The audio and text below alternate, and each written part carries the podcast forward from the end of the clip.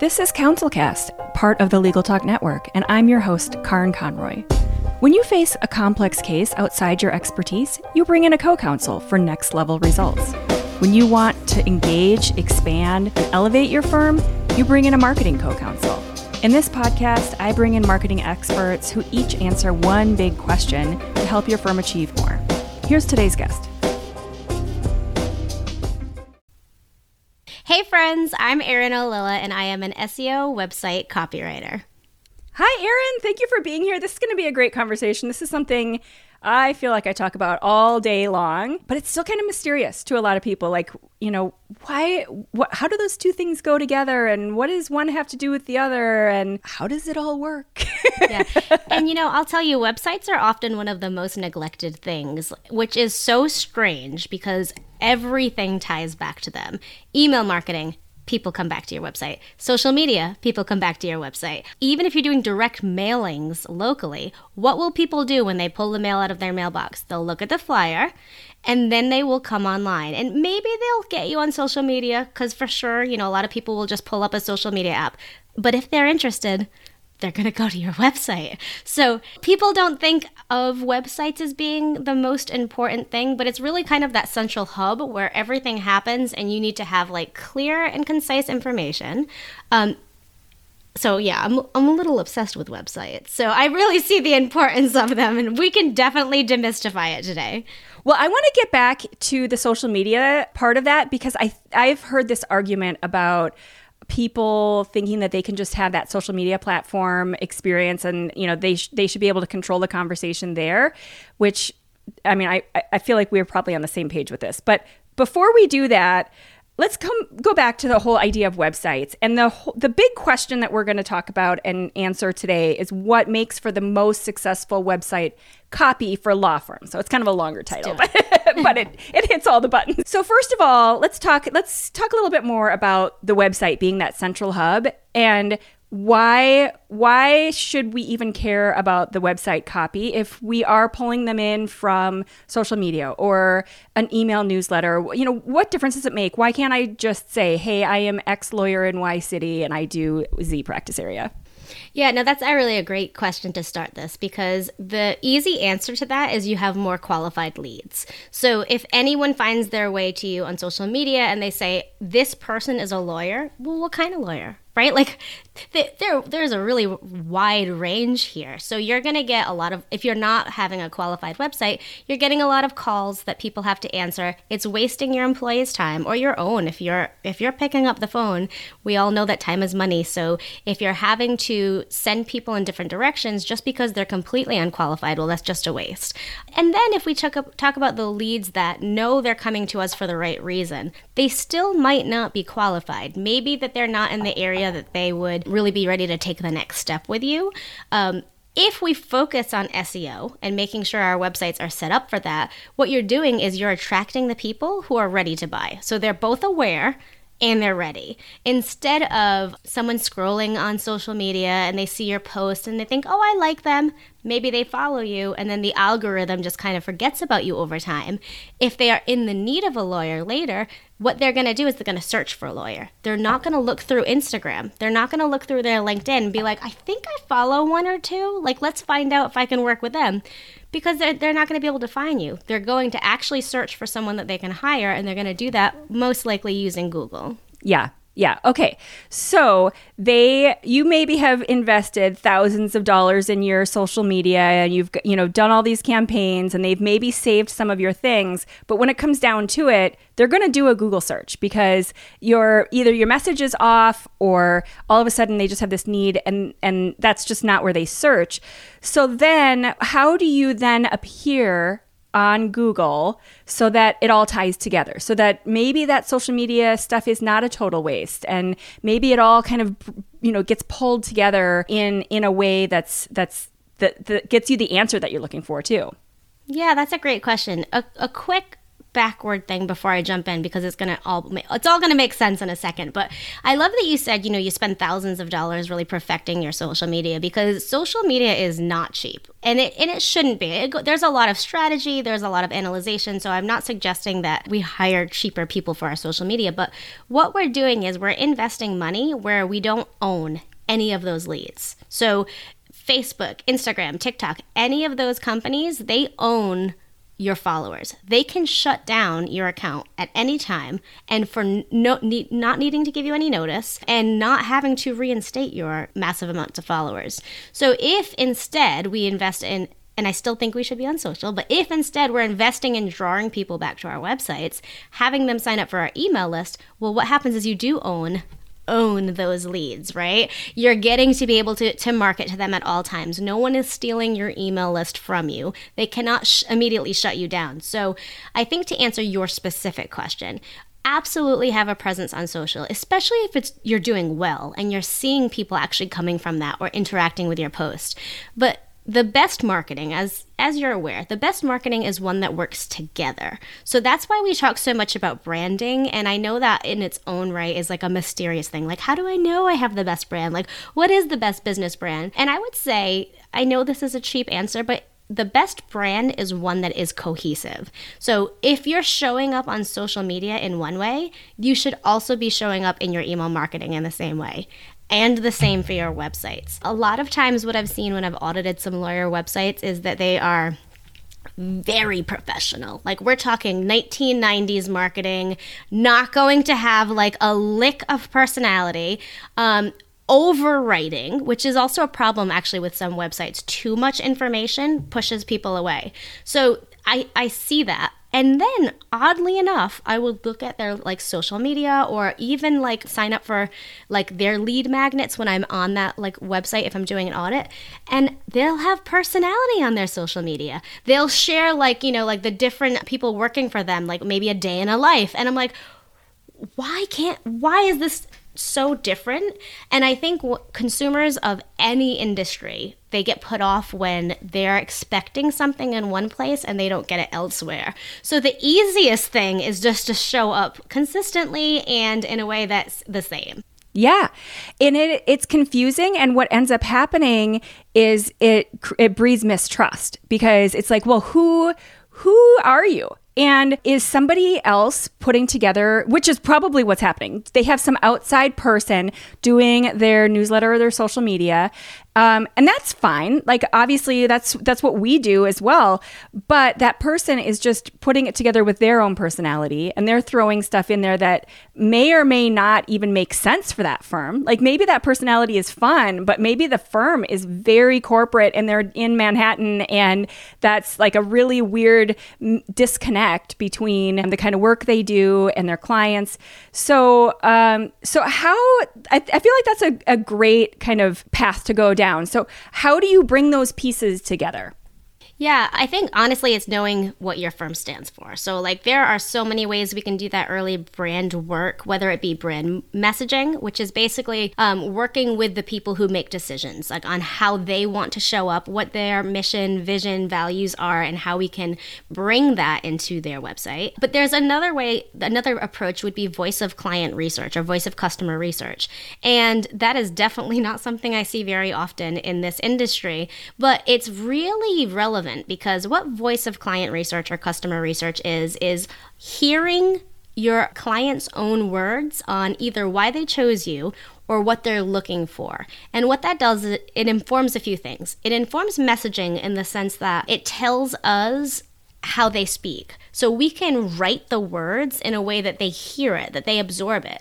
You know, there is a big lawyer speak compared to average human speak is very different. Like, the scales are off there. So that's why a lot of people are, I think, afraid to work with lawyers, the jargon. And if we're able to hear our clients, like what their pain points are, what they're struggling with, what they're confused about before working with you, then it, let's say we do that well on a website. The someone who comes to it is going to be like, oh, thank goodness. Yes, they a get law me. Firm that yep. actually understands what the heck exactly. I need right now. We are working with a firm right now and uh, just had a meeting where we were trying to explain, okay, first of all, your website is really outdated and bloated. And I want to come back to this in terms of S E O as well, because I feel like this is such a great conversation. And but it's overwritten in terms of like just speaking to Google robots instead of speaking to real people, and especially in their practice areas. And so we were trying to explain to them, okay, so right now what you're presenting is language that talks about your work, and that's that's fine, you know, but what the user is looking for is language that talks about what they need. And yes, the the end result is we're technically on, you know, the big picture talking about the same thing, but the language shift in talking about what they need versus the work that you do matters. And that totally gets to them in the gut and in their the places they make their decisions and how they decide that, oh my, where they get to that answer that you were just describing, where like, oh my gosh, finally they get me. They understand this is my this is my guy. This is my person that I need to work with. So so can you speak to that whole idea of overly bloated sites that, you know exactly what I'm talking about, where these sites that have been kind of written maybe five, seven years ago, and it's like keyword after keyword, and like you almost can't read it. It's so painful. Yeah. So I love S E O. I've been doing S E O for almost a decade now. So I feel like I have grown with the many changes that especially Google has done over time. But one of the easiest things that people, including S E O specialists, and why I have such a bone to pick with certain different types of S E O industries, that they do is they they write so that way a robot can read it, right? W- one thing I think is going to be very helpful is Google's new update, this helpful helpful content update. What they what that means is they want to make sure that websites are actually providing quality material. And if they are, they will re- like rise in the ranks. If they are not, they will fall in the ranks. So that's why it's important that if you're writing blog posts as an S E O strategy, you're writing them about the topics that you actually do and you serve your clients with. You're not writing about any old legal topic because, one, you're attracting the wrong people, like I mentioned before, and two, it's potentially not helpful if people are coming to you for a few specific things. Um, so, I mean, that's like an easy way to understand it. But, so don't speak to the Google robot who is scanning your text. But two, when it comes to being over bloated, I think that happens in a lot of industries. It is definitely not just the legal industry. But what when you work in an industry where you have a lot of explaining to do like this, you know, I mentioned jargon before, when there's a lot of like strategy involved, things that the average person would not understand, anyone in that industry, now this happens to me even as a copywriter, feels like they need to explain it, right? Like, but when people are buying, and yes, leads and internet searches, they're in a buying moment, right? They're looking for someone to solve their need, even though it seems silly because they're probably just on their couch, you know, typing in a few things while they're binging Netflix, right? But in that moment, they're they're making buying decisions. So what we do is we don't want to confuse them. We want to make it as easy as possible for them to make a purchasing decision. Sure, you might have to share a lot of information with them, but let them make that purchasing decision. Let them build that trust in you first. And then once you've built the trust, once they feel confident, even if they're a little nervous, once they're ready to work with you, then you say, hey, I'm so excited we're going to work together. Here's some of the things we're going to do. Here's the process we're going to work through, like an, a welcoming onboarding guide. People are ready to receive information then because they've been able to make the decision. So you've given them the quality information they need to make a decision. That builds trust in its own right, and it and it starts a great client experience. Then you onboard them. Then you say, great, let's let's do this. And when you follow that structure, not only are you providing a great client experience, but you're providing a great experience for yourself. Because where do where does this all fall? Where does it like falter, let's say? It's when boundaries aren't clear. It's when information is not shared. So all of those difficult clients that you might be working with, it could very well simply be that they don't have enough information, or the information wasn't provided at the time it needed to be. So they ignored it, like a website. You know, people scan and they see a process section. And I'm not saying process sections are bad. I love them in some cases. But if they see a process section that's paragraph after paragraph after paragraph, and they're ready to buy, they're just going to keep scrolling through that section and click the buy or discovery call. Right? Or maybe go to another site because they're irritated and they've decided, okay, why are you telling me about your process? I'm looking for the buy button or the call or the, you know, contact now. And you're just getting in my way. Right. Totally. So I think the, you know, it sounds so like undercomplicated because there is so much strategy that goes into this, but the easiest way to have the most effective website is to be clear, concise, while still providing the relevant information. And I know that is really oversimplified, right? Because if you're listening, you're probably like, oh, great, cool, Erin, could you maybe describe how to do those things, right? But just think of yourself as a consumer, you know, especially making a big purchase, you know, look, looking for a car, for as an example. What are the, you want specs. You're looking for a car, you want specs, you want price, you want options for, you know, how what you're purchasing. It's really it. You don't want a story about how people like developed the certain parts within the car for every part that they have. Yeah, well, exactly. And I feel like people undervalue the simplification and they don't recognize how hard it is. I just had a conversation with someone about taglines too, and how like the three word just do it Nike tagline probably took a year, and how simplifying things down is way more complicated than putting all of the words in there and overstating. And so when you look at like Apple, for example, it's so much harder for them to clean it up and and give you that experience where it's super clean, super straightforward. And so in your description of, you know, that process, it's like saying, okay, I'm looking at this computer, I'm looking at the specs or this watch or this phone or whatever, and I'm ready to buy. And now you're telling me, you're giving me all this information about how to set up my phone. It's like, what? What? I, I don't want that. You are getting in the way. I'm trying to buy the phone. Stop telling me how to set up the phone right now. Like, I'm not there yet.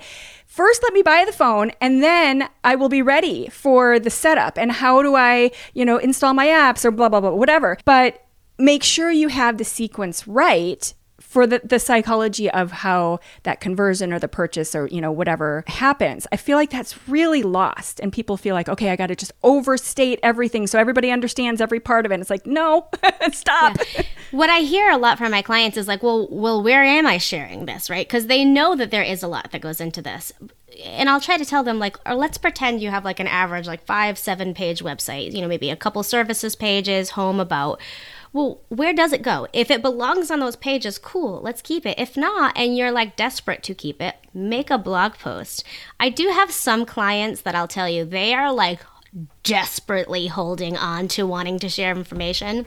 And the, the trick to storytelling, when you shouldn't spend too much time telling stories, is testimonials and case studies. And this would work great in the in the legal field too. You can have super tiny testimonials. And what made me think of this is when you said that, like the Apple Watch or computer as an example. You go on Apple's website, you see all the specs, you see the details, the options, the pricing. You also see testimonials. And in the testimonials are, are use case like studies. Someone says, I'm so grateful for my Apple Watch. You know, previously I was running and I had to take my phone with me all the time. And now it does all of these things. It tracks my like location. So I don't have to worry about like, you know, getting stolen, let's say, like, right? Like, like the stories are there regardless of whether they're relevant to you or not. You're getting proof that people like it. So there's the social proof. And then you're getting that storytelling built in. So for Apple, they don't need a paragraph section for each of the features. They don't need to say, the beauty of this watch is that it can measure all of like the places you go. Nope, it's just a little list, a little checkbox list on what the features are. There's no like paragraphs, there's no storytelling. So testimonials are easy, but case studies work really well to tell a complete story. The more you have, the better for S E O. However, the more you have, the less are going to get read, I would say, right? Like, unless you have the client who, or the future client that really does their research and they like are extremely going to check you out, people might only read a couple. So I always say, like, definitely lead with your best, like make them the easiest to click to throughout the site, but they're really going to help with S E O and they're going to showcase all of the facets of your expertise, right? Because because in the lo- the legal industry, like there's not like, you don't just go and set up an L L C and touch nothing else, right? Like, like there's a lot of thinking that goes into like how you structure businesses. Then there's like everything. I mean, I can't speak for it because I am not a lawyer, but just just using that as an example, there are so many things that go on into business setup. There are so many things that go into future planning for wills and things like this. What, one of my previous clients was a school lawyer for, you know, things that happen within schools that might need to get put through the process. And you know, explaining how she worked to me, we realized we couldn't list everything on a services page, right?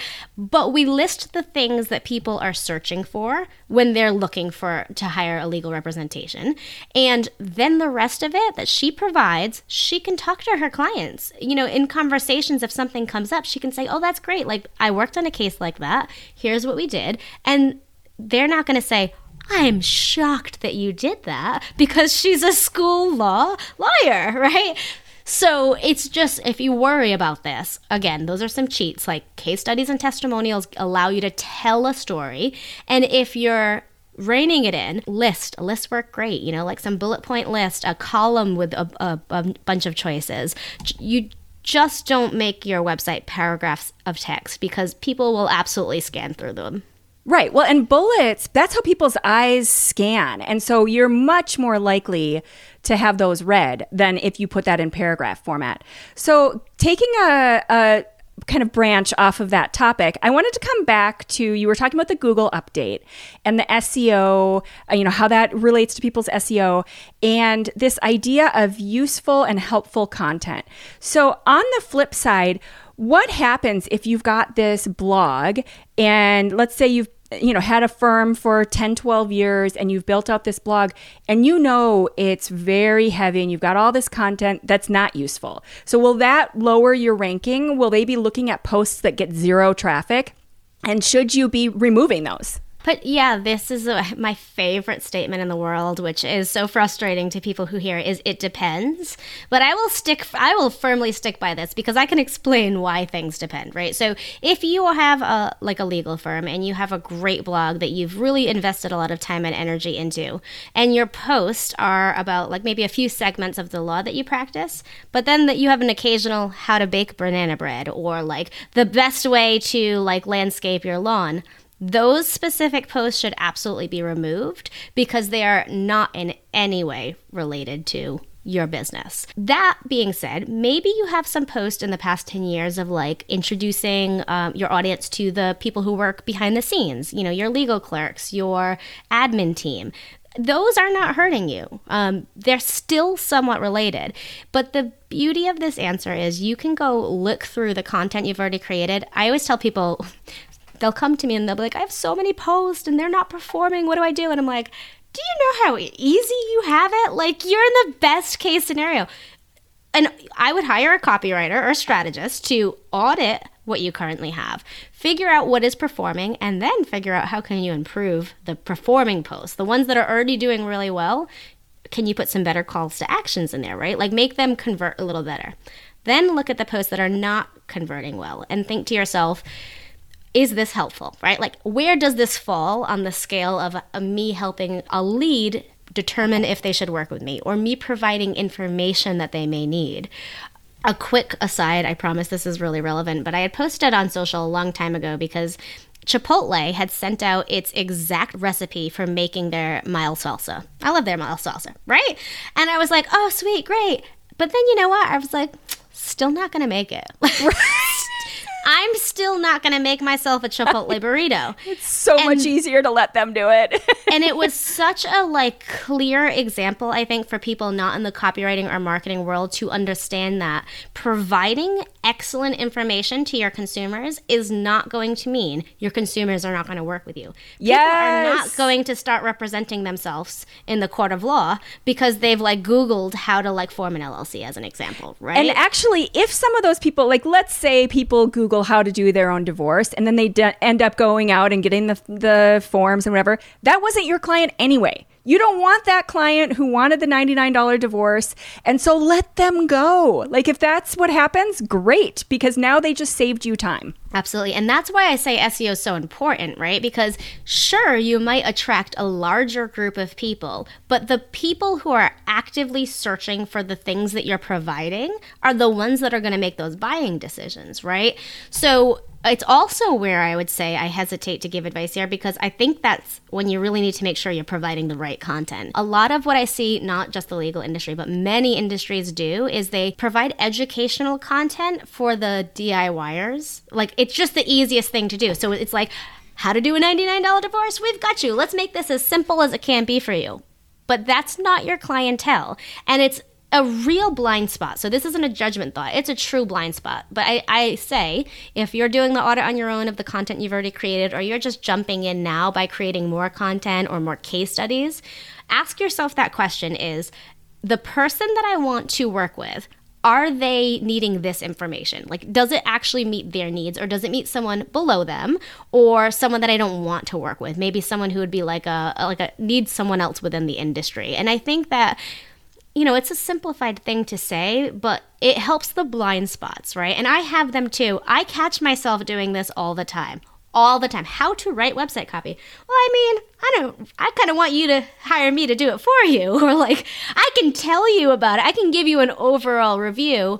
And, and I guess maybe this is a great answer to your question too, because if you have posts like that and you catch yourself speaking to someone, a lot of how-to guides, um, You can you can adjust them. You don't have to get rid of all of them. You could just make like, this is how you do these things, and then finish that post, even if that means you're writing more, to say like, but here's why you might not want to do it on your own, and explain the few different reasons. Not just because that also shows expertise when you're when you're saying, we have a process, we've done this so many times before, we do it quicker because of this, we want to save you the frustration.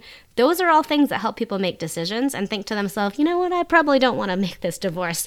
I want to make sure I'm actually divorced at the end of the day and not like just like confused in a legal like battle with my ex-spouse. Well, exactly. Like, so to translate that to your Chipotle recipe, I feel like Chipotle, with that recipe, they should have given you the details, gone into specific detail, and like made it a little bit uncomfortable for you. Like, we cut our tomatoes in a very specific way. And if you don't, it's going to totally ruin it. You're going to mess it up.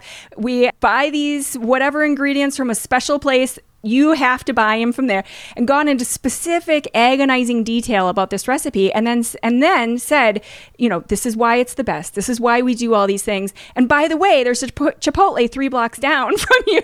And, and then, you know, we can go ahead and take care of that salsa for you. Yeah, no, that is the great, that is a great suggestion. But it actually really reminds me of what you said before when you brought up the like, just do it Nike thing. We're in this online business world, whether we want to be or not. You know, like you might have been a small town lawyer before and you're like, oh man, like what is this website thing that I'm doing? This is frustrating. But here, here's where the advice is, goes wrong all the time is we are not Nike. We are not Chipotle. We are not billion dollar brands. When you are a billion dollar brand, your marketing budget allows you to make so many mistakes. I have worked I have worked on so many Fortune one hundred like brands before, creating content for them. And I I'm not joking when I say if a post, like let's say we're doing an S E O on like a specific topic, we're just testing it out because we really want to get it. If we put months of effort into it and it fails, do you know what happens? I don't get yelled at.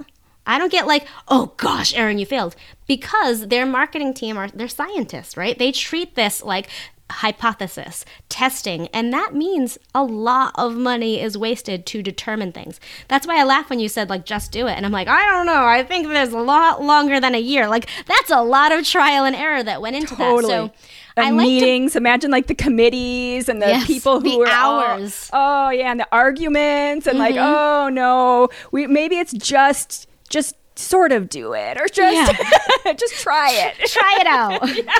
But I say that because I really like I feel it myself. I internalize this messaging that like is exist even though I'm in the marketing world, to think like, well, I have to do this, or why isn't this more easy? Let's I don't have a billion dollar brand, I don't have the marketing budget. And even if you are an extremely successful legal firm, you also don't have the same budget as Nike and Adidas. So I I love the idea of going out there and creating the content and and having the flexibility to know that it might fail. You might not get the results that you were hoping, but but here's where it's different. You still put a lot of good effort into it, right? You still really made sure that like it was helpful. The intent of the search is fulfilled, meaning if someone is searching for something, you don't give them a quick answer in the first two sentences and then start talking about something else, right? If you're doing that, no matter what, even if the results aren't what you hope, it's still a success. I had a client who came to me when we first started working together and said, here's why I believe in blogging. I used to write a couple blog posts, you know, a month by myself. I never saw traction. Zero. And then two years after I wrote a blog post, it didn't go viral, but it went viral-ish for them. And they made so many sales. It was an e-com place. So they made so many sales from a blog post that they wrote two years before and sort of like zero traffic to, right? So it might seem like a failure right now, but what's going to happen is it's going to work itself out. And not that that means two years from now everyone's posts are going to work, but if one post succeeds, let's say ten months down the line, and you're bringing in awesome leads, like the ones you really want to work from, then it's all a success, right? Like all that trial and error is really going to help you. And the same goes for website pages. I would say definitely like try to have a little less trial and a little bit more success when it comes to your web pages, because you generally will use less words in your web pages, and there's going to probably be fewer web pages because you want to make sure that you're directing your leads on a journey through your site. So it's like, hello, I'm the homepage. Learn more about me on the About page, and this is how we can work together, like this right here. Yeah. I feel like part of the lesson you're describing with the blog post too is patience, and just recognizing that that is a significant part of marketing, is knowing that there's time involved, and these people who look like they're overnight successes, they're not. They've been working on this for years and years, and then they finally nailed one. It's probably going to be the same for you. The likelihood of you just writing, like launching a website, writing a blog post, and then bam, making millions of dollars, uh, pretty slim. So like letting patience be part of your strategy, and knowing that's a big part of just kind of hanging on and, you know, keep going. Yeah. And I think it's also understanding where you are right now. You know, there's many different size law firms, right? There's that solo lawyer. There's the firm with like a ton of people working there. And not that those are either side of the scale, but I think we have to think, oh, well, who else is there to fulfill these roles? It's not that easy to do blog posts, right? It, within a blog post, there's the writing and making sure you're really speaking in a way that feels nurturing, explains things well, and you're doing S E O best practices. There's the uploading. There's the image sourcing. Like, so I'm I'm bringing up a bunch of like silly things, but people look at blog posts and they think, oh yeah, I'll have a V A do that, or I have a college intern that can come minutes, and do that. We're done. Yeah, right. And that's fine. I mean, if it's not something you do all the time, you like automatically know how long things take. But I just, I like to bring that up because if you are that one person law firm and you're like getting started, you have to think, how can I be consistent on this, right? So maybe you're not writing a blog post every week. Maybe you do one a month, and then whatever you write for your blog post is tied into your once monthly newsletter.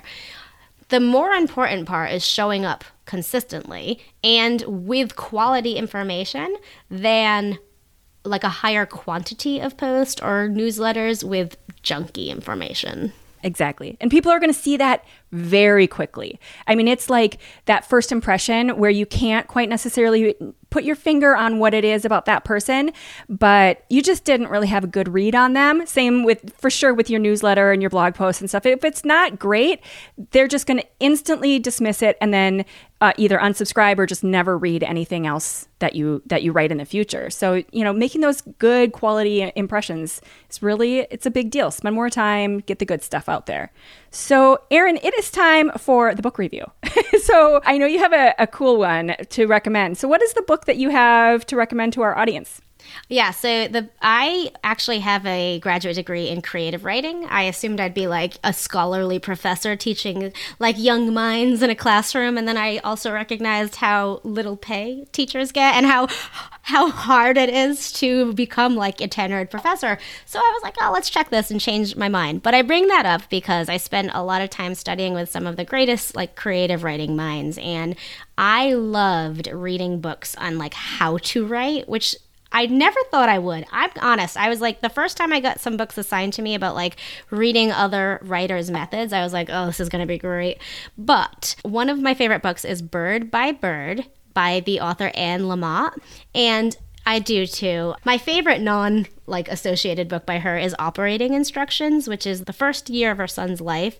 And it is so vulnerable and real. And I think you don't get how real it is until you read it. And if you're a mother, you're like, oh, mm-hmm, oh, there yeah, it is. Been there, yeah. Done that. Exactly. But to the point, I think, on how this can be helpful for your listeners is what I love about Bird by Bird is it's writing instructions through a lens that is so easy to read. And one of the best advice that I've heard on this book is to write a stinky first draft. I'm not sure if I should use a swear word right here, but but it's like write the worst draft that you could possibly write, because what holds people back is just the doing. You look at a blank page and it is terrifying. I've, I've got a master's degree here. Like, I have my M F A. I have been copywriting for seven years now and writing for years before that in like publishing industries. I have my own online literary journal and I still hate blank pages. I sit down to my computer and it's blank and like the little blinking cursor and I'm like, great, I've got to do this again. So imagine the people who are not like natural writers who haven't been trained on this. So I, that's my best advice from the book, but, but the whole book has really valuable lessons that are not written just for writers. Like, you don't have to have that like I'm going to write for my job lens to like really get the message from it. So I definitely think people would like that book. Oh, that sounds, it, it's a great book. And what I, I love about this idea is that I'm picturing that blank page and it's such a hurdle. But when you picture a crappy first draft, like, that's easy. You can go in and like, there's a word. No, I don't like that one. And you just tweak as you go along. And then it's it's a project that you can manage. But the blank page is really hard to manage because you're just sitting there thinking about, oh, this is it. I'm never going to write again. Like, I can't do this. And then it just becomes like this emotional, like, just hurdle that you can't get through.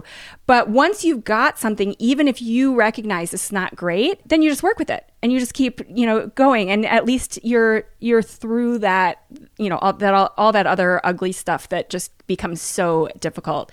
The other book that I love that I, I'm guessing you might have read that's kind of along that same line is Big Magic, and that's more talking about like how how to have those creative ideas. And I think those two would work really well together with people, like how to be creative. And it can, and it's not just people who are like consider themselves artistic or creative people, but just how to live a creative life.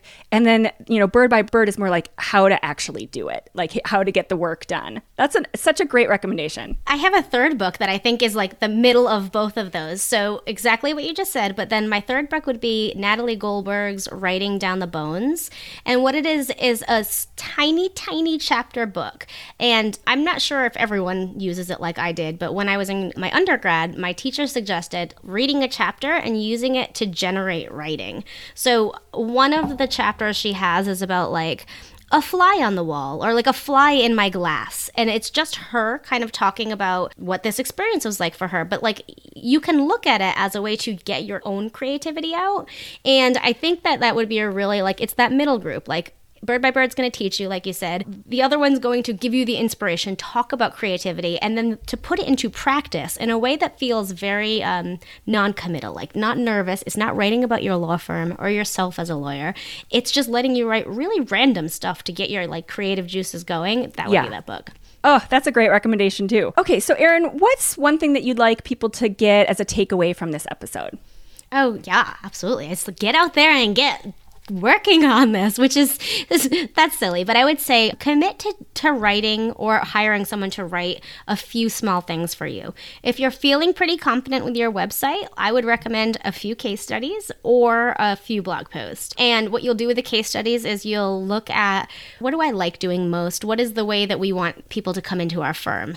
And and get the best client that you've had the most success with, or the bigger story for. For the blog post, it's it's similar. Instead of talking about like a story, it's going to be like, what point do my clients have a question, especially when it comes to the pre-work of working with me? You know, as a copywriter, one of the questions is like, what's, I mean, not that I have a piece of content on this, but one of the questions is, um, how long does it take to write a website? Or why is S E O even important? Like, can't you just write the words for me without doing any key phrases? So think about that. Like, where, what are these questions you hear during the process of people considering hiring with you? And then how can you answer those questions for them? Yeah. Do you recommend having the case studies? When we do the case studies, we usually have them in a different part of the site, other, separate from the blog. So it's usually on the about page or one of the pages of the site as opposed to the blog post. Is that how you do it too? Yes and no. It depends. As many times as I could potentially say this, I think in the legal industry, it's probably better to have them separate because they are going to be treated different. Like, they're going to be treated as that story. So, like, you get to know this one client or this, like, uh, using my client's case of, like, this, the schools, right? Here's this educational institution and like the trials they faced and how we worked through them.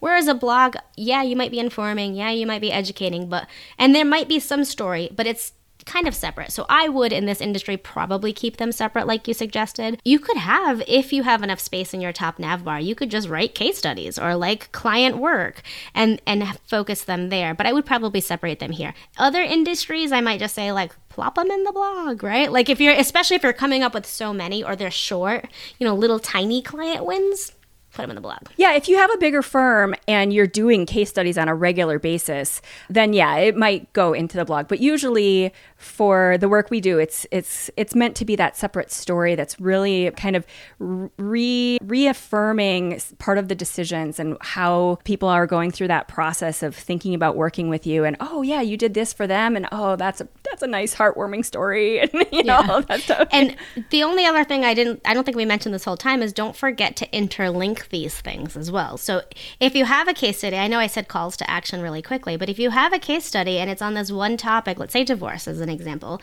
at the end of the case study, it is totally okay, especially if you've really provided the story. You've provided the quality content. It's okay to say, do you need help with this? Call our team and we'll like get someone to help you. Like, I'm not trying to sound like an infomercial here, but it is okay to sell and then give them a button that lets them book themselves into a discovery call or whatever your process is. I would even say you're almost missing the boat if you don't, because there's a reason they're reading that case study. It's not just because it was well written. Like, I'm not going to read a case study on a divorce if that doesn't apply to my life in any which way. So if there's a reason, you need to speak to that reason and then give them a quick way to, you know, get in touch with you. So if you don't, I feel like you're kind of missing it. Absolutely. I don't want to get divorced. I'll put that out there. So I'm going to go look into things like wills and things like that. Like, I'm just going to be like, leave that one to someone else. Let's not jinx myself. Just in case your husband's listening. Yeah. Thank you. Um, yeah. But it's really true. And it, even whether you have the calls to actions or not, always like send them to that services page. Send them to your about page, because that interlinking actually trains Google that these pages are related, right? As as smart as we all like to think Google is, what we do with S E O, with the way that it's written, even though we, we both, Karin and I both don't want you to like write to a robot. What we're doing though is we're informing the Google robots to like, to scan the text and then to say, oh, this is relevant, right? If you had that banana bread post on your website, so it's like, law, law, law, banana bread, it's an automatic indicator. This doesn't belong here, which is going to sink its rankings and then lower the rankings overall because of that. So it all works together. And so you no know, banana bread. I feel like that may be the takeaway. No banana bread posts. Eat as much as you want. It just doesn't belong in your if field. If your firm does like work for bakeries or has some very specific targeted no, details. Just link it to the bakeries. Link to the bakeries. Yeah. Let the bakeries do it for you. Right. So yeah, still take the banana bread posts out. I feel like there's no real exception for removing the banana bread post. Not in this industry. I mean, I could make some exceptions for other industries like nutrition, right? Like maybe you're a nutritionist and you want to have like that healthy banana bread recipe, but you lawyers need to stick stay away from that banana bread and the and the salsa, like the Chipotle salsa. Leave the salsa to Chipotle. That's their uh, I feel like that's so important, and f- people feel like, oh, but I'm showing my personality, and it's like, no, no, no. That's you. You don't show your personality with the banana bread post. We're yeah. going to do it a different way. And I mean, if that is the case, like if you really wanted to show personality, like maybe like you you want to talk about what's your life like outside of work and bring those things in, you can. But instead of writing a banana bread post, like maybe make it like the entire post as like a day out of the office, because it's going to give you some behind the scenes. And then what you're doing is link out to a different recipe if you want. Like that's not going to hurt you, you know, but and you can share those little quirks if you want. Just make sure that whatever you're sharing is still helpful. Like, is this helpful? Do they get to know me better? Do they get to know my agency better? Cool, share it. Just don't include the whole banana bread recipe within the post. I, I, I'm going to do a search for banana bread posts on, on law firm websites, and I hope that they start to decline after this episode is aired so that people get, if you get find nothing any, else. Yeah. Yeah, right. That's Rem- totally fine for cold outreach at that point. Right. I'll just send them the link to the episode. I feel like this episode was made for you. You're doing a great job. We just want to help you make it a little bit better. Exactly. Exactly. Awesome. Well, Erin Ollila is a conversion copywriter, specifically works a lot with S E O and, and content and how to work them together. And thank you so much for, for being here. I feel like this was a great conversation that had so many little nuggets of quality information. And I seriously hope that the banana bread posts are... go way down. We should have just a Google search for that and, and just watch it decline as a result of this episode. But thanks again for being here. Thank you so much for having me. I really appreciate it. Thank you for listening to this episode of the CouncilCast podcast. Be sure to visit our website at council dash cast dot com for the resources mentioned on the episode and to give us your feedback.